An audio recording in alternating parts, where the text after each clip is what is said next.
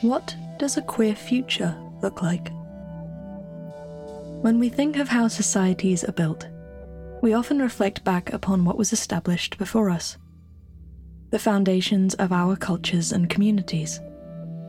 But what happens when we are positioned to establish the values and ideals of a society yet to develop? Ireland is a country well positioned to begin devising such plans. In part one of this two parter, Building a Queer Island, we learned much of how LGBTQ rights were forged in the face of great resistance. Now, as we stand on the foundations of that social change, we must ask the question what changes going forward? What is left to build for a queer island? Welcome to episode 17 Slash Queer. You're here with me, your host, Georgie Williams. In this episode, we return to our conversation with infamous Irish queer rights activist Tonie Walsh, who, in the previous episode, spoke to us about the beginnings of the queer and gay liberation movements in Ireland, his involvement with the organisations behind the movements, and the long standing fight for the rights and recognitions available to Irish queers today. If you haven't already, we at Slash Queer would strongly encourage you to take a listen to the previous episode before continuing here. The queer history of Ireland is complex and is by no means linear. Today, we explore issues of rural queerness, ageing queers, the importance of maintaining access to a queer history, and pathways for the advancement of LGBTQ politics in Ireland. We begin where we left off, with Tonie and his discussion of what queer community means and what it might look like moving forward. There's a question you asked about notions of community, and I'm I'm struck by how um, too often we treat the LGBT community it's a term I hate, as some sort of monolithic construct. And I think actually what we've created, we've shaped a monolithic construct because it actually suits sort of certain types of intellectual arguments and posturing, cultural posturing and social posturing. But of course, you and I know that there's actually no such thing as an LGBT community. There are several communities within what I'd like to sort of notionally um, imagine as a rainbow society you know and sometimes we have we even have competing interests as well you know and oppositional oppositional interests.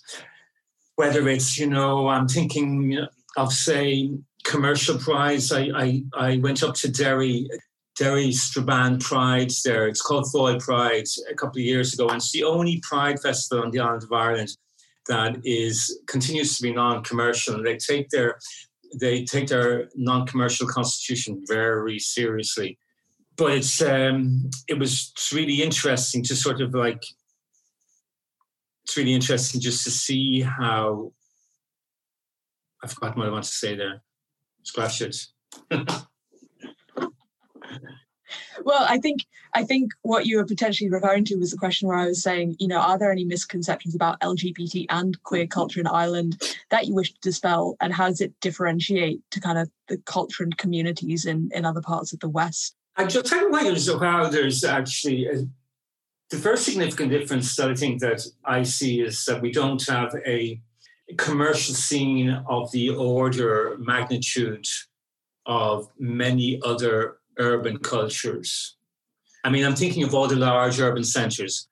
You know, you can take this as a given the world over that LGBT people, indeed all marginalized people, tend to gravitate towards large urban centers because that's where social in social infrastructure is uh, usually it's better embedded and uh, the choice is available for people. So people tend to gravitate I don't necessarily think that's always a good thing because you know we can just we strip small towns and villages of their we strip them of something essential and necessary. That queer world view that queer world that queer humanity you know can just be stripped of a small village if we don't find ways for if we don't find ways for LGBT people to lead meaningful lives in places that they choose. Uh, I'll give you an example. Like I was born in Dublin, and as a child, I moved down to Clonmel, County Tipperary, a small town in the gravitational pull of Waterford and Limerick, beautiful countryside, Munster. And I grew up in Clonmel. And then once, once I did my Leaving Cert, I hightailed it back to Dublin to do university and lost my head and my heart to uh, activism. And then many, many years later, in my 40s, moved back down to Clonmel to be a full-time carer to my mother. And when I moved back down in 2007, so I would have been 47 or something, yeah. And uh, I'd actually just become HIV positive as well. It was a weird situation. But I found myself as a middle-aged gay man in this small town. And, you know, Clonmel, one of the fatal presumptions that many Dubliners make, and especially the lazy, lazy media, is, is that, you know, urban life ends at the M50 and of course, it doesn't. I mean, there's most of Irish life is actually distinctly urban in every single way, culturally, physically, it's urban. Clonmel is 19,000 people. It's surrounded by a hinterland of 60,000 people. Its culture is distinctly urban. It's not. It's not provincial. It's just a smaller version of Dublin. It has its Marks and Sparks and it's TK Maxx and it's bad planning, suburban planning, not unlike Dublin, Belfast, and Cork. It has it has social alienation. It has not enough opportunities for teenagers. It's got major drug consumption that's the result of boredom. It's got all the myriad problems that are part and parcel of urban life, except on a smaller scale. But I'm saying that because in the 10 years that I was down there, I found myself really lonely because uh, I don't use dating apps or anything like that. I never have. And, and I found myself really lonely and just, it was, once you get over not having sex, which I did for a couple of years, I mean, that, that was actually quite, became quite easy. But I really, really missed was intimacy. And that got, got me thinking about how we frame intimacy uh, and the structures we need to put in place for people of various cultural sensibilities and age backgrounds. Um, the systems we need to put in place for people to avail of, of intimacy. And that led me down some thoughts, a track about, you know, growing older as a gay man, as a trans man or woman, as a, as a lesbian, growing older in a place like Clonmel. And actually, you could extend this to sort of heterosexual men and women who, for whom heteronormativity was never a choice. Heterosexual men and women who also just decided not to get married or not to have children or not to be, not to have themselves, not to have their life simply validated through the relationships they had or the children they had or had not. So it, got me thinking. I'm, I feel I'm rambling a little bit here, but what I'm trying to say is that, like, I thought long and hard about the things we need to do and how necessary it is for us right now to have conversations around what it takes for people to lead meaningful lives, meaningful social lives, meaningful cultural lives in towns, villages of their choices. You know, I think that's that's I think that's that's one of the big issues facing the LGBT community as we have an aging demographic. We have to talk about that. There is a brilliant concept within queer theory which articulates much of what Tonie is describing here. In Jack Halberstam's 2005 book, In a Queer Time and Place, Halberstam introduces the term metronormativity. Metronormativity, for Halberstam, is the normalization of the urban center as a space of progression, visibility, and liberation for queer people. For the urban to be progressive and liberal, the rural must be backward and conservative. What then, as scholars of queer rurality, as it's called, have asked, happens to rural queers? What possible lives might LGBTQ individuals live if they do not want to live in urban cities?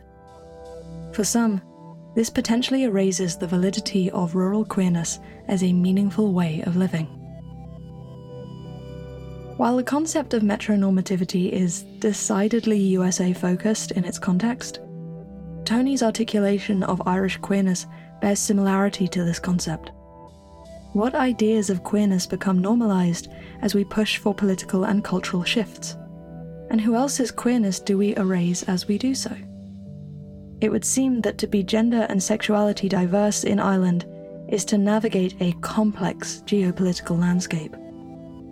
Furthermore, an aging queer population, particularly those in the so called rural geographies, may indeed be expected to compromise on their beliefs. There is a deficit of caregivers for the elderly across much of Europe. The priority at this time is training said caregivers on the bare essentials to fill that deficit. Undeniably, many professional carers will be ill equipped to understand the social and emotional needs of queer elders, whose kinship structures and complex life experiences may necessitate different forms of support and empathy. How do we as a community grow old in supportive spaces with our values and practices preserved if we are queer?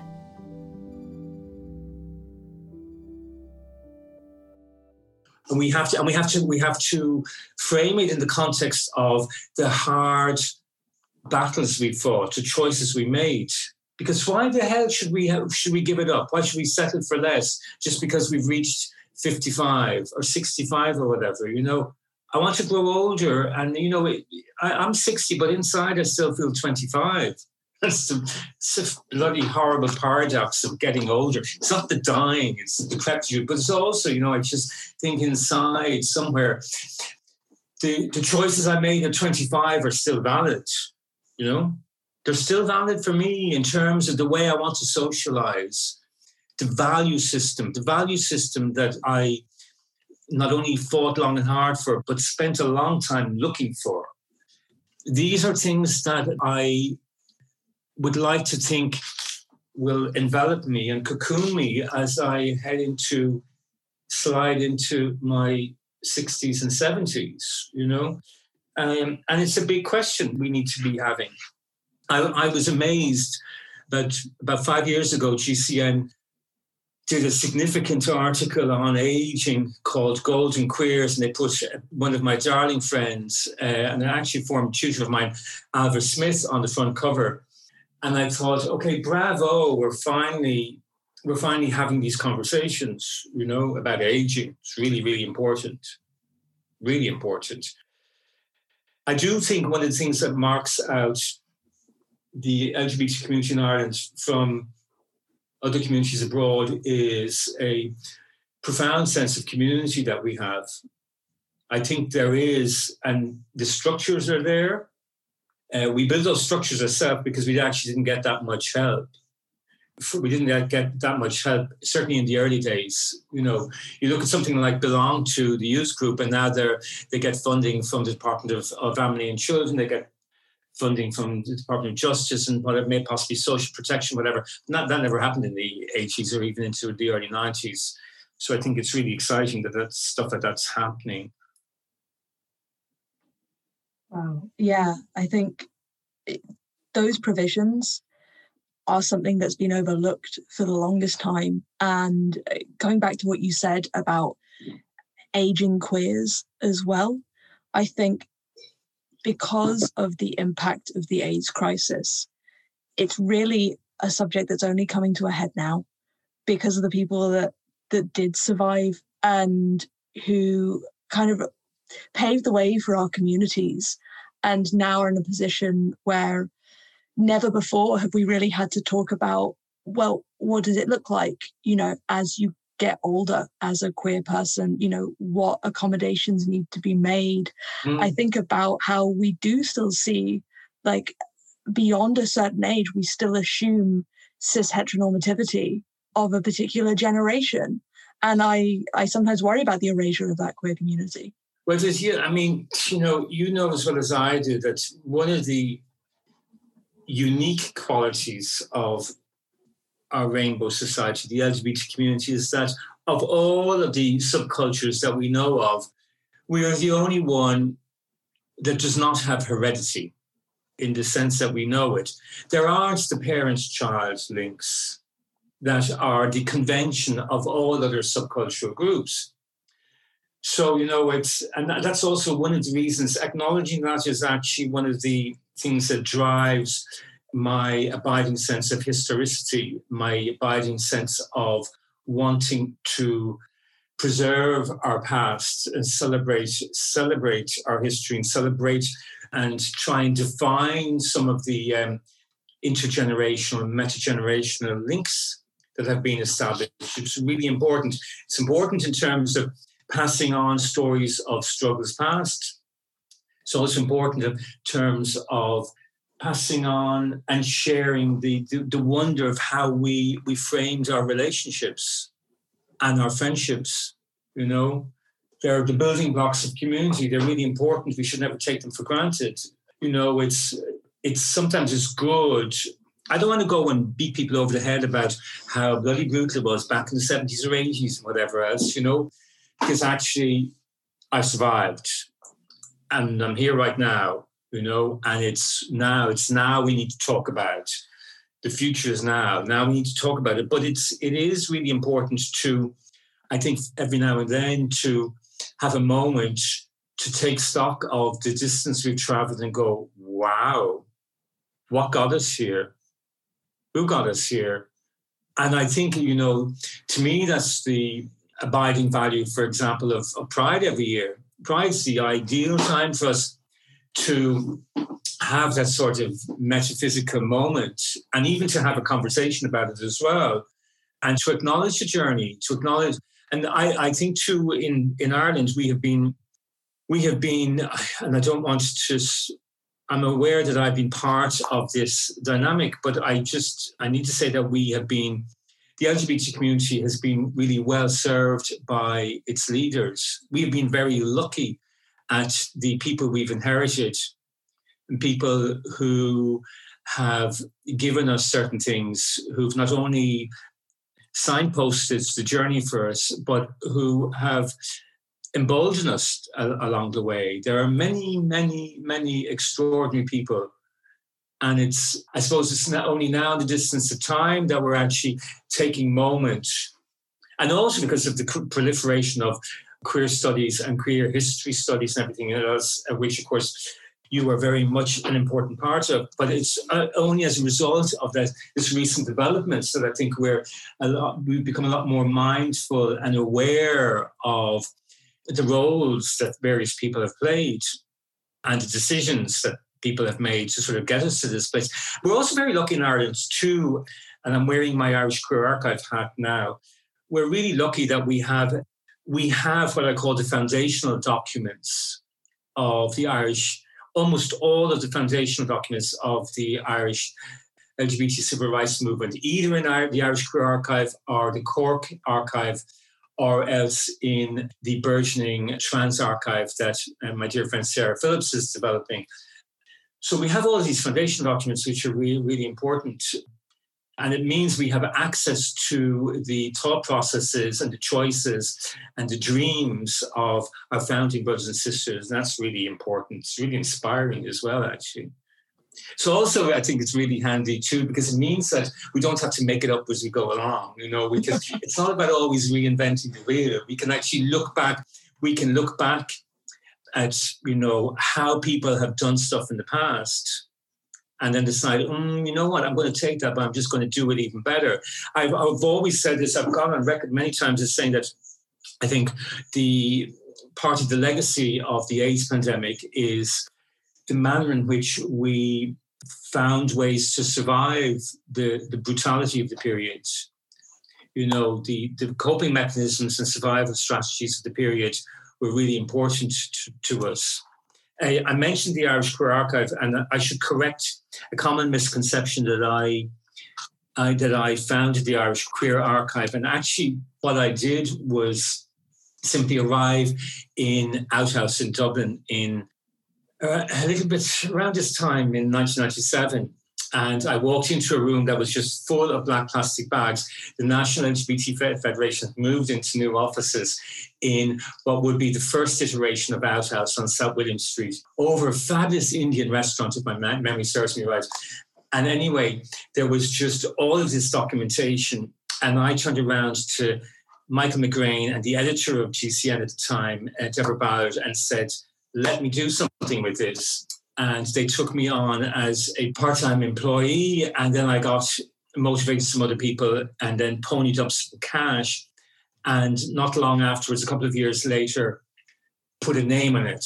So what i really did was i took earlier collections from groups like the sexual liberation movement which was founded in trinity in, in 73 took also the documents from the irish gay rights movement which was founded in 1974 took the National Gay Federation's documents, then also acquires the administrative records of groups like uh, LOT, Lesbians Organising Together, myriad a number of other different, different groups, publishing groups, and essentially put some form in it and gave it a name as well, because I didn't like the was originally called the National Lesbian and Gay Archive, and that just didn't really describe the breadth and width of the collection certainly didn't describe the, the, the, richness and variety of the collection. You know, earlier on you were talking about gender and sexuality, and you know they're they're two sides of the same coin. We can't have a conversation about one without having without actually embracing the other.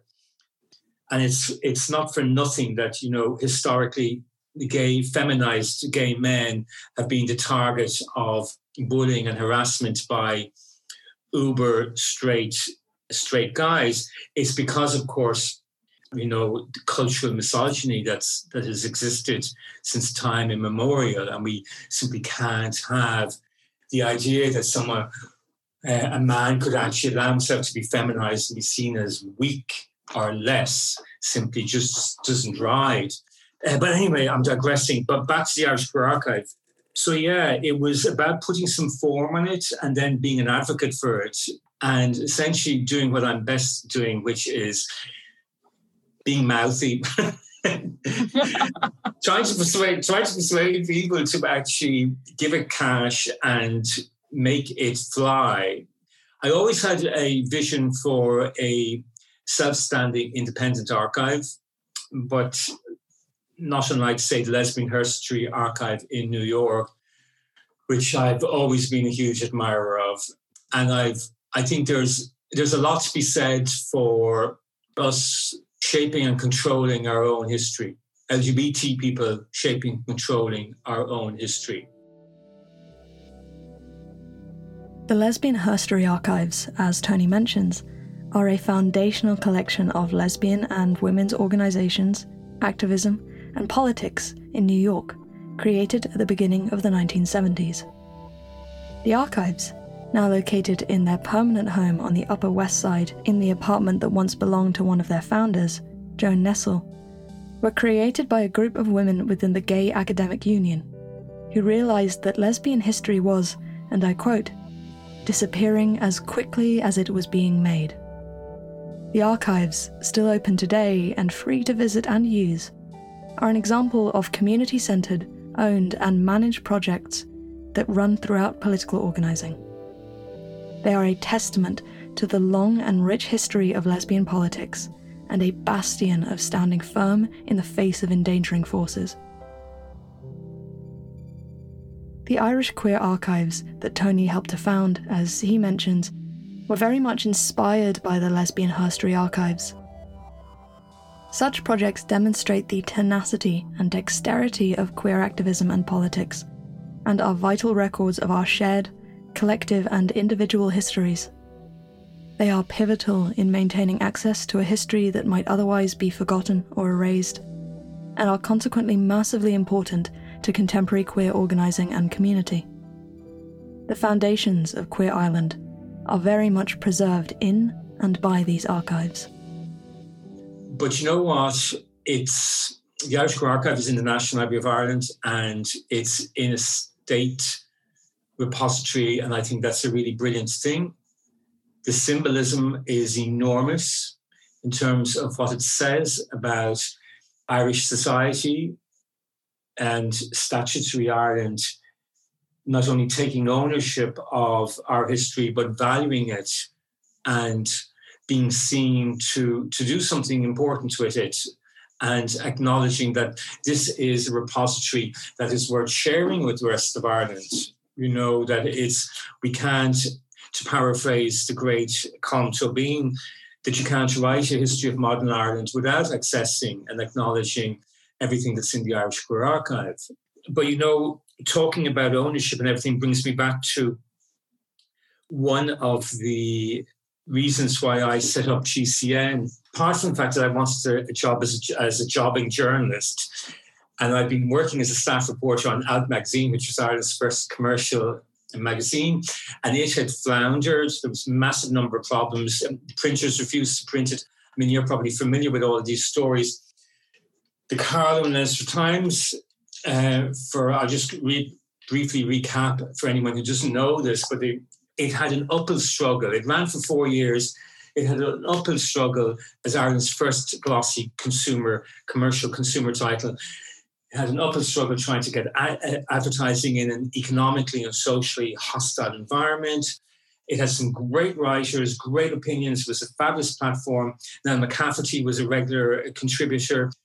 It, it, did some amazing work in documenting the unfolding uh, AIDS pandemic, amongst other things but it was always undercapitalized and uh, it operated on a shoestring. So all it needed was just one small problem to just tip it over. And that happened with the penultimate issue, where the Carlow and Leinster Times took an exception to a fairly innocuous safer sex ad, a fucking safer sex ad. When you think about it now, it's so ridiculous. And they refused to print it. Because, of course, this is in the context of male uh, homosexuality being illegal. It took exception to a safer sex ad and refused to print it, and the thing just collapsed. And I was out of a job and I was really incensed. You know, I was 26, 27, I was out of a job and I thought I was going to, I had a great writing career ahead of me. So I wanted the platform, so selfishly, I wanted the platform to be published. But the thing as an activist, the thing that really, really riled me was that the state was actively censoring our access as a community, was censoring our access to information. It had twice tried to ban gay news, which was published in the London School of Economics in 1973. It's now called Gay Times. It's been morphed into Gay Times in the mid 80s. But gay news was and remains Europe's largest, uh, most successful English language newspaper fabulous, fabulous A3 newspaper.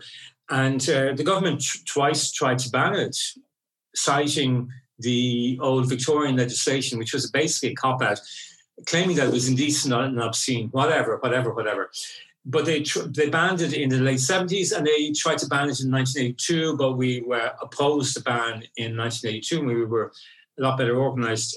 But so, you know, I'm, I'm mentioning this because that's the type of climate we had so GCN, setting up GCN was really important in terms of developing a platform where our voices were heard and our voices mattered. Because you know what? The mainstream media didn't give a toss about it. And the mainstream media has been long in coming to a place where it actually freely accommodates our stories and even even today, even today, there are LGBT people working in every branch of the print and broadcast media to in good and bad ways. Some some people are limited and some people have extraordinary freedoms. Our stories get out there, frankly. They get out there now. We see ourselves represented in pop culture and everything else. We have anchor men and women who are LGBT, whatever, running magazine programs, news shows, and everything else. It's so much different from what it was 10 years ago, 20 years ago, definitely 30 years ago. But you know what? I think there's still a need for us to define our own narrative. There's a need for us to actually parse the stories of our struggle and to ensure that they're preserved. And this comes down to, and we can even see it the way this playing out, the fraud nature of conversations around gender identity, especially in countries close to us like England.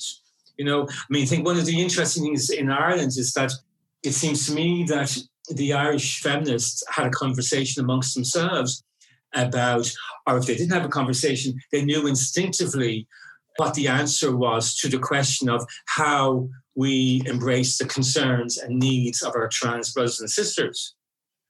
With the results that actually it seems that the women, Irish women's liberation movement in all its guises is on board with the trans struggle in a way that is just not, it's utterly fractured and venomous and fraught in countries like uh, the UK. But it seems that we've we've had much much better accommodation, much greater sense. There's compassion and understanding seem to be more as qualities seem to be more embedded and, and inform the conversations that we're having here. But I do think that there's always been an abiding need on the part of the LGBT community for us to frame our stories on our own terms. Really, really, really, really important. Because you know what? History has shown us that we can't we can't trust other people to do it for us. You know? And that's down to whether it's the language we use or the type of imagery that we choose to actually define our, our cultural choices. All of that's really important. And you know what? It's I'll be damned if I'm going to have arguments with some mainstream sub editor of magazine and newspaper about what pictures should be allowed or what words and terms I should use if I'm writing a really important, like 3,000 word essay or whatever else, you know. I'd like, I think it's really important to know that there's a choice there for us, that there are other platforms that we have. There are podcasts, there are broadcasts, there are queer channels on YouTube or whatever else. There's a whole panoply of broadcasting. And I think, too, also that increasingly diverse and noisy landscape of broadcasting is also really important because it's necessary for us to actually uh, create a landscape of inclusivity. You know, we have to remember that is, you know, going back to our, our, the comment about I made about the LGBT community not being this monolithic construct, that there's a multiplicity of voices. And if we're going to do ourselves any, any favor, and if we're going to if we're going to ensure that we get to the promised land and we're we can enjoy it and bring bring as many people with us, then we need to find we need to develop the structures that will actually allow everybody into the conversation. That's really important because too often those you know voices have been locked out. I 100% agree, and and I think this is where this is the direction that a lot of conversations are going in now that it's not about finding a representative of this supposedly monolithic community to speak for all of us mm. you know it's so much more about saying there should be a platform for individual experience so that we don't homogenize groups mm-hmm. so that we don't presume what experiences these individuals have had based on them fitting into a particular demographic because that's ultimately what the intersectional perspective is about it's about saying it's not just about reducing us down to our gender or our sexuality. It's about every other aspect of our experience. It's about all the other protected characteristics and everything that doesn't fit into a box as well. And so I agree with you. I totally agree with you. And it's it's really, really important. You know, it's I mean, if I was inclined to be a sort of spiritual person, I'd, the line I would come out with right now is, well, God made us all in his or her image, you know. Everyone and everything has value, even if it's even if it's something that we have difficulty actually accommodating.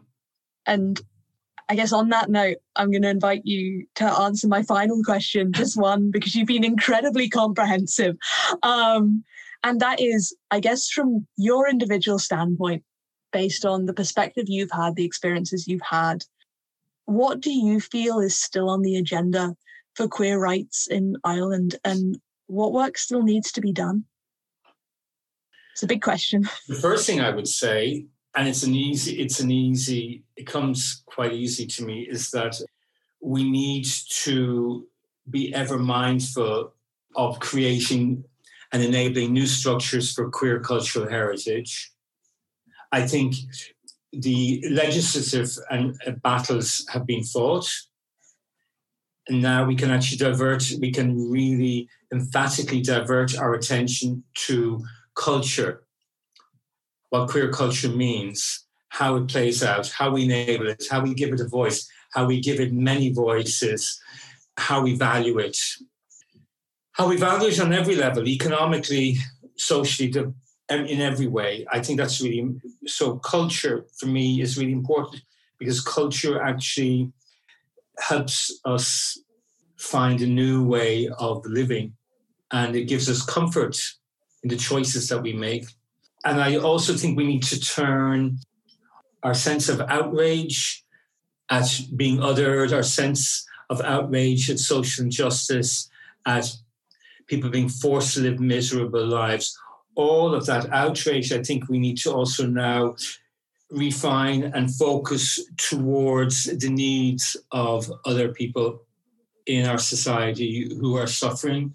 We need to turn our attention, those of us who have an activist bone in our body, need to turn our attention not just to other LGBT people who are continue to be othered and marginalized. I'm thinking of LGBT travelers. I'm thinking of LGBT people in direct provision who've got a distinct set of social, cultural, and indeed political needs that need to be addressed. I'm thinking of how we use our voice individually and now and in Ireland as, as a community, how we use our voice and to uh, shine a light on atrocities that are happening in other parts of the world, and particularly within the European Union. We need to be really vocal in not in putting down and not accepting some of the stuff that's happening in countries like Poland or Hungary or Russia or Turkey. Expect some noise from me next year. um, so yeah, I, I do think we have, for those of us who have arrived at the promised land or whatever that promised land constitutes in our head, I think we have a duty of care. I always say we have a duty of care to others less fortunate than us. And we should never forget the struggle, the choices we made in overcoming our own struggle for acceptance and put that to the use of other people liberation is like getting to the top of the mountain, you know, being liberated. It's like getting to the top of the mountain and, and seeing this extraordinary view in front of you. But you know what?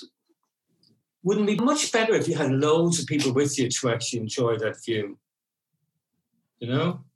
So we need to do whatever we can. We need to do whatever we can. We need to use every fiber of our humanity to call out to call out bad behavior when we see it and to be an example to other people. And a lot of the time that's just simply about that comes down to nothing more simple than just simply going about one's life with conviction and realness and honesty. There's there's a life of activism but not that's not for everyone. But i think you know activism starts with the the individual individual choices we make and decisions we make about living our life with honesty. And that's a powerful, that's a powerful aphrodisiac to other people. It's enormously liberating. It's enormously enabling to other people because you can be sure of it that somebody is watching you. I bet right now somebody's reading one of your posts on your slash queer posts on Insta, and they're on the other side of the world, and they're going, "I want to be like that woman," or "I want to be like that person that she's just interviewed," or whatever. And this is me, and they see themselves reflected back, and they see themselves reflected back with positivity because you made certain choices, and you made certain choices to also share your unique queer worldview and your humanity with other people. It's really fundamentally important. Well, I'm quite emotional. Um, thank you so much for, yeah, I, I love what you said about liberation being like climbing the mountain and how much better it feels to be up there with other people. I think that is gorgeous. Well, thank you very much for answering all of my questions. I have learned so much. So, yeah, thank you. I wish we would uh, we could actually devolve to the cheese and wine. Tonie's perspective on Queer Ireland is incomparable in value and impact. Tonie's conceptualization of queerness is of something individual, personal, and subjective to change as LGBTQ plus politics have evolved in recent Irish history. An effective queer politics and activism, then, understands the import of arguing not for a dilution of rights and liberations for a select few, but for the freedom from social persecution for all to live as one is. Is this not what queer is at heart? Of course, queer entails a broad scope of other ideals and values. But it is perhaps this relentless pursuit of liberation in the face of institutional and social backlash for the betterment of all people that characterizes queer as a concept best. What we must also take from Tonie's testimony is more than just the individual fight for queerness. What Tonie's account perhaps exemplifies best is the importance and significance of community and collectivity. It is in unity and coalition that queer politics are strongest and most effective. And it is in the foundations of queer to seek alliance with others. The Irish queer community is, as Tonie demonstrates, an immensely diverse and extraordinarily strong movement that illustrates the power and potential for collective change. In forming coalition between communities and identities, recognizing common struggles, and fighting for one another, Irish queer politics is a stronghold of queer community and love defined in its own terms, perpetually in the face of those who might argue otherwise. Speaking to Tonie and listening to his story has been a transformational experience for us in the Slash Queer team and since our talk, I have often found myself thinking about the view from the mountain. That peak of freedom and justice that Tonie describes, and the joy that can only truly be achieved in sharing that view with those we have brought up to sit atop the mountain with us.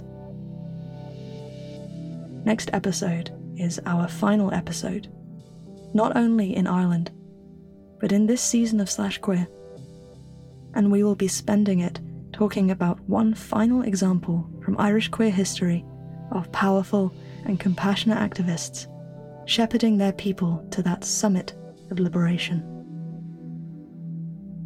I'll join you next time as we finish season one of Slash Queer. This episode of the Slash Queer podcast was edited by Sam Clay, transcribed by Bronya Smith, co scripted and produced by myself and Matt Thompson, and hosted as always by me, Georgie Williams. A very special thanks to Tonie Walsh for his wisdom and insight in both this episode and our previous episode. Thanks also to our wonderful Patreon subscribers. Our humble team of volunteers appreciate every penny you donate to fund our work. If you're not a patron and you want to support the podcast, you can find the Slash Queer Patreon at patreon.com forward slash slash queer. That's S L A S H queer. The link is also available on our Facebook, Instagram, and Twitter pages. We are still selling all our slash queer merch on Threadless and are still accepting donations via Ko-fi, and you can find the links to both in the description for this episode. Finally, a thank you, as usual, goes to you, our wonderful listeners. Thank you for always giving this project time and sharing it with the people in your life. This episode was recorded on location in London, the United Kingdom. Music in this episode was composed by our resident audio king, Sam Clay. If you enjoyed this episode or have any feedback, please get in touch on Instagram or Twitter at, at slash queer or email us at slash queer at outlook.com. As always, stay kind, stay radical, and stay queer.